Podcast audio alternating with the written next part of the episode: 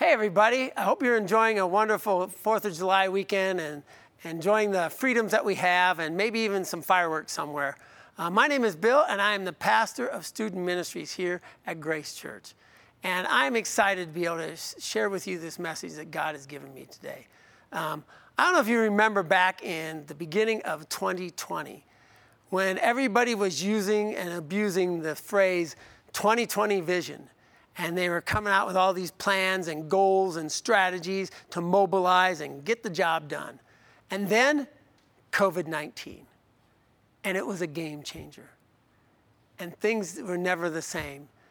Thousands of people getting sick, many dying, millions out of work, and social distancing like we'd never known before. All of it had changed. Everything out of control. Reminds me of a time when I had an event with students that I was totally out of control. I had planned this uh, hockey game night with the guys. We were going to have a guys' night out for a hockey game. And we had been planning this for months, and we were pretty pumped about it. And so we met in this Chick fil A parking lot to meet there to carpool down to go to the hockey game. And as I'm waiting for students, my other leader drives up and he gets out of his car and he is just laughing, laughing, laughing. And so I'm like, go over to him and I go, Herb, what's up? He goes, Do you know what night it is? I go, It's guys' night out at the hockey game. And he's like, No, but do you know what night it is? And I'm thinking, It's Friday. It's guys' night out at the hockey game. And he's like, But do you know what night it is? And I'm like, Herb, you're killing me. Tell me what night it is. He goes, Well, it's Hooters night at the hockey game. And I paused and I thought, okay, um, didn't know that.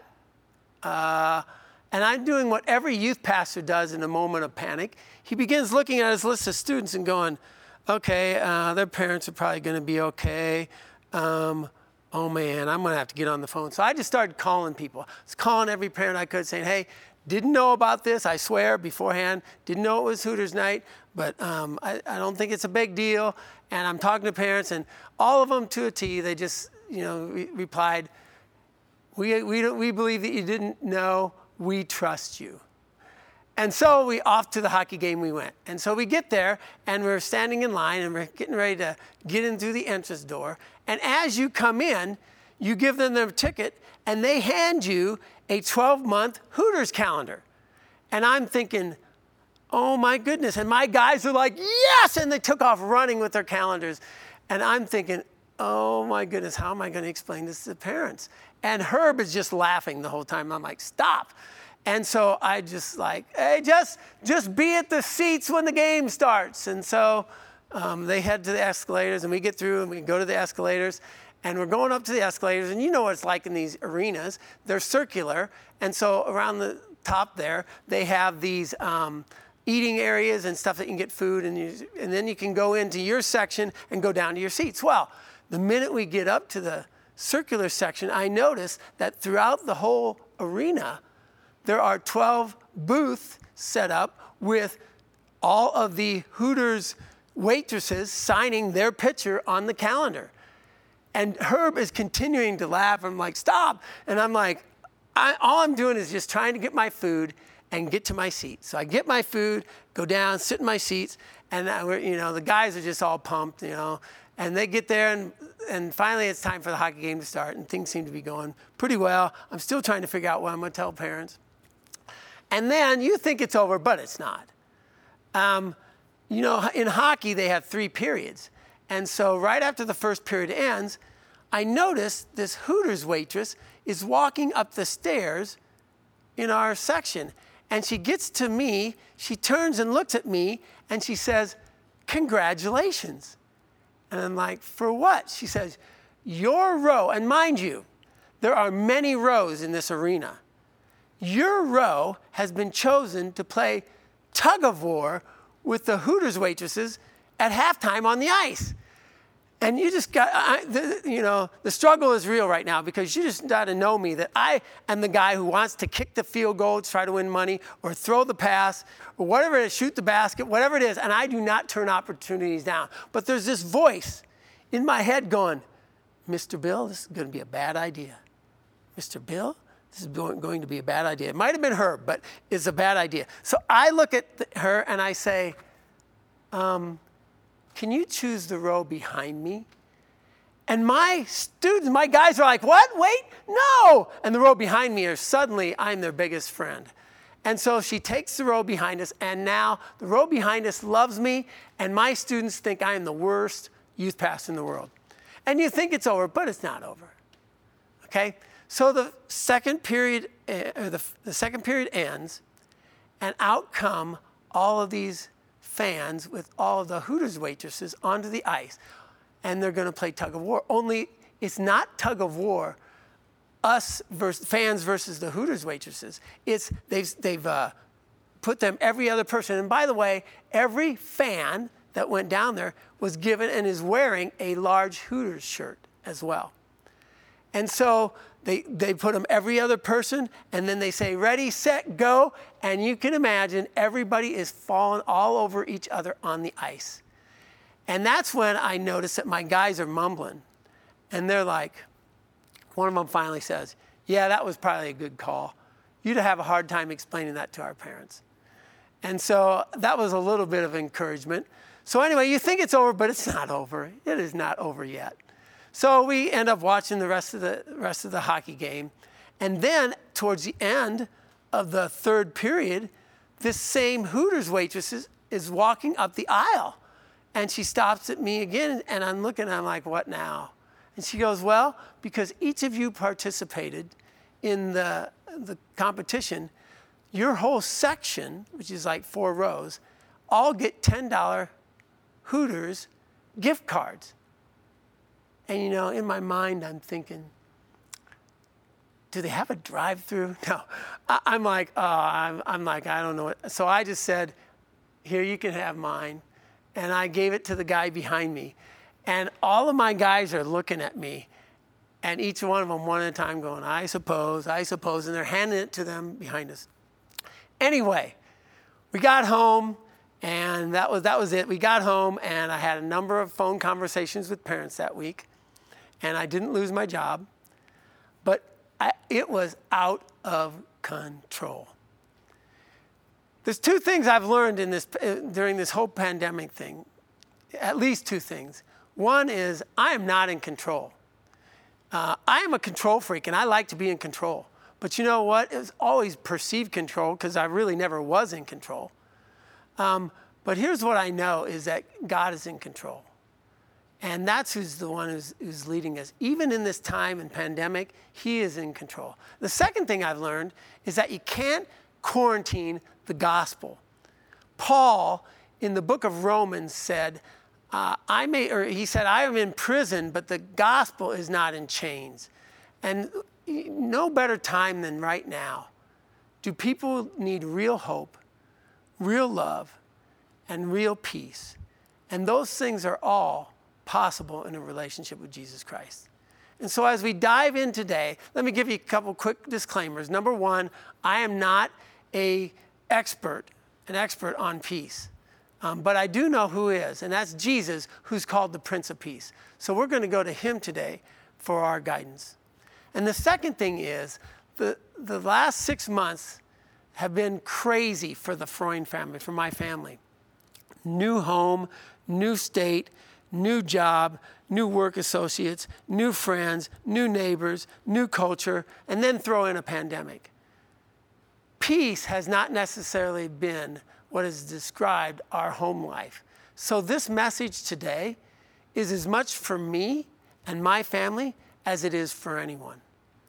So, I want to begin today. We've been looking at a series called Freed to Be. And so, it's out of Galatians 5, and we're looking at the fruit of the Spirit.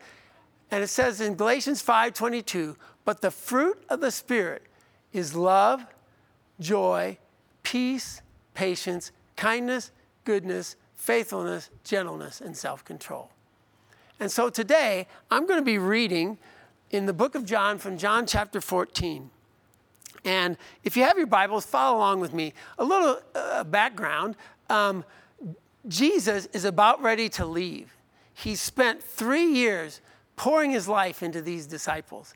And he's about ready to leave, and he can sense that they're nervous and they're, they're concerned about that. So he wants to give them some certainty. And so he, he just gets done telling them in the first part of John 14 that He is the way, the truth, and the life. And no one comes to the Father but through Him, and that He's preparing a place. But then He comes to these verses in John chapter 14, verse 23 through 31. I'm going to read those. Jesus replied, Anyone who loves me will obey my teaching. My Father will love them, and we will come to them and make our home with them. Anyone who does not love me will not obey my teaching. These words you hear are not my own, they belong to the Father who sent me. All this I have spoken while still with you. But the advocate, the Holy Spirit, whom the Father will send in my name, will teach you all things and remind you of everything I have said to you. Peace I leave with you, my peace I give you. I do not give you peace as the world gives. Do not let your hearts be troubled, and do not be afraid. You have heard me say that I am going away and come back to you. If, uh, if you love me, you would be glad that I am going to the Father, for the Father is greater than I. I have told you now before it happens, so that when it does happen, you will believe. I will not say much more to you, for the prince of this world is coming. He has no hold over me, but he comes so that the world may learn that I love the Father and I do exactly what the Father has commanded me. Come now, let us leave. Let's pray now and ask God to speak to us. Father, thank you for your word. Thank you for the privilege it is to hear from you today. God, take your word, the sword, and leave a mark on our hearts so that we don't leave the same. In Jesus' name we pray and give thanks. Amen. Now, peace has a lot of meanings. I remember the days, and I was not in those, but my brothers were, um, of peace and love, and, and where the, the statement was make love, not war, and all those kind of things. And, and uh, there's a peace of that kind. And then there's also the peace where a parent wants to blow one of these off and go, time out.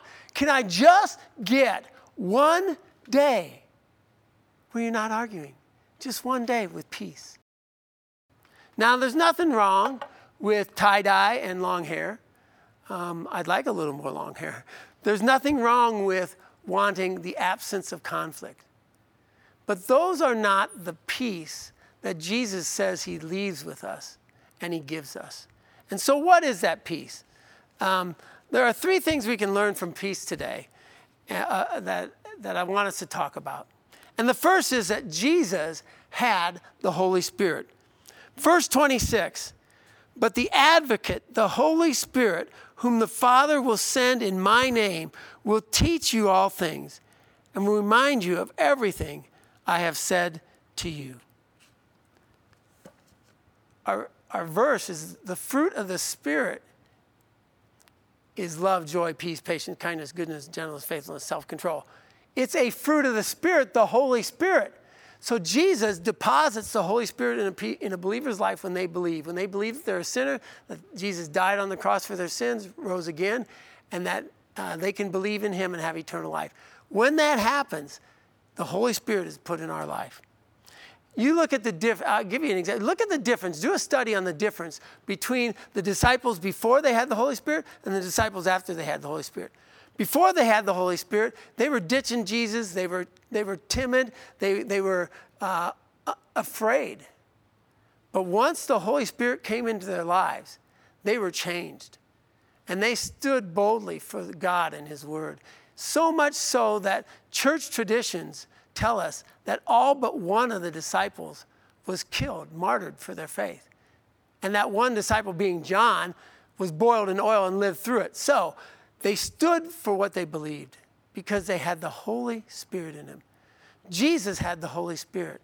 And if you're a believer today, you and I have the same Holy Spirit that He has. And we have the power and we have the ability to produce the fruit of peace in our lives because we have the Holy Spirit. So, Jesus, first thing is Jesus had the Holy Spirit.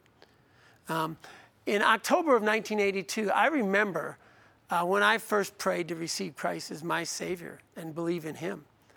I, I believed and it was real. And I remember, I didn't know much, just that Jesus died on the cross for my sins, was buried, and he rose again, and I believed in him.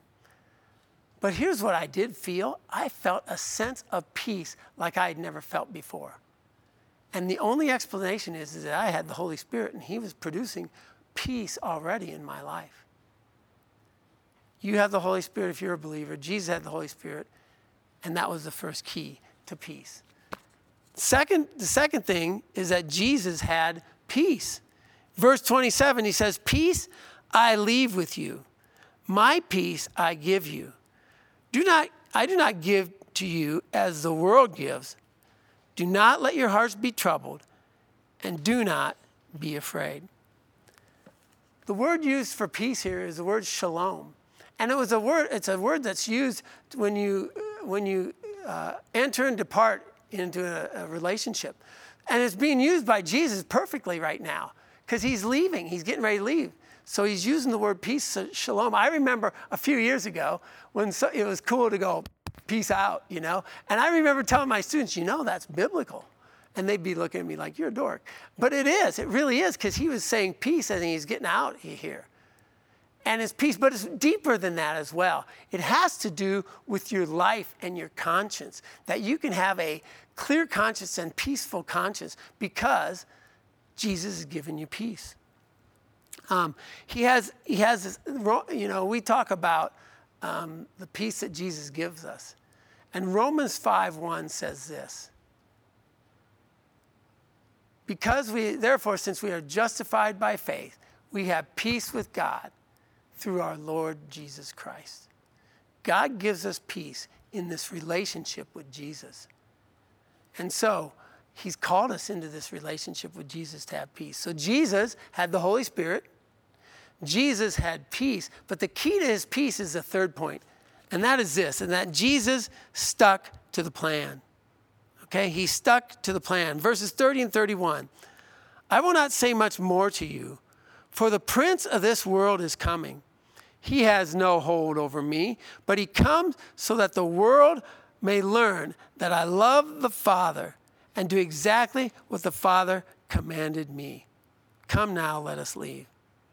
Here's the key to peace Jesus had peace because he did exactly what the Father commanded him to do. You know what God's love language is? It's obedience. He loves it when we obey. And I wonder sometimes if the reason we don't have peace and we have anxiety, if one of the reasons is that we're doing a lot of things in our lives and we're filling our time with things that God never commanded us to do. Are we involved in the Lord's business or are we just involved in busyness? Sometimes I think we buy the lie that busyness is godliness. But if it's not the Lord's business, maybe it isn't. Jesus stuck with the plan. He himself said, The Son of Man came to seek and to save the lost. You know, it says that before we had Jesus, that we were dead in our transgressions and sin, but Jesus changed us. In Acts 1, you and I have been called to be his witnesses. You will receive power when the Holy Spirit comes on you, and you will be my witnesses. In 2 Corinthians 5, it says that we are to be his ambassadors, to represent him. And then in Matthew 28, it says we're to go and make disciples. God has given us a plan, just like Jesus had a plan to die for our sins. God has given us a plan. And that plan is to share hope with those who don't yet know. So the key to Jesus' peace was that he was sticking to God's plan in his life.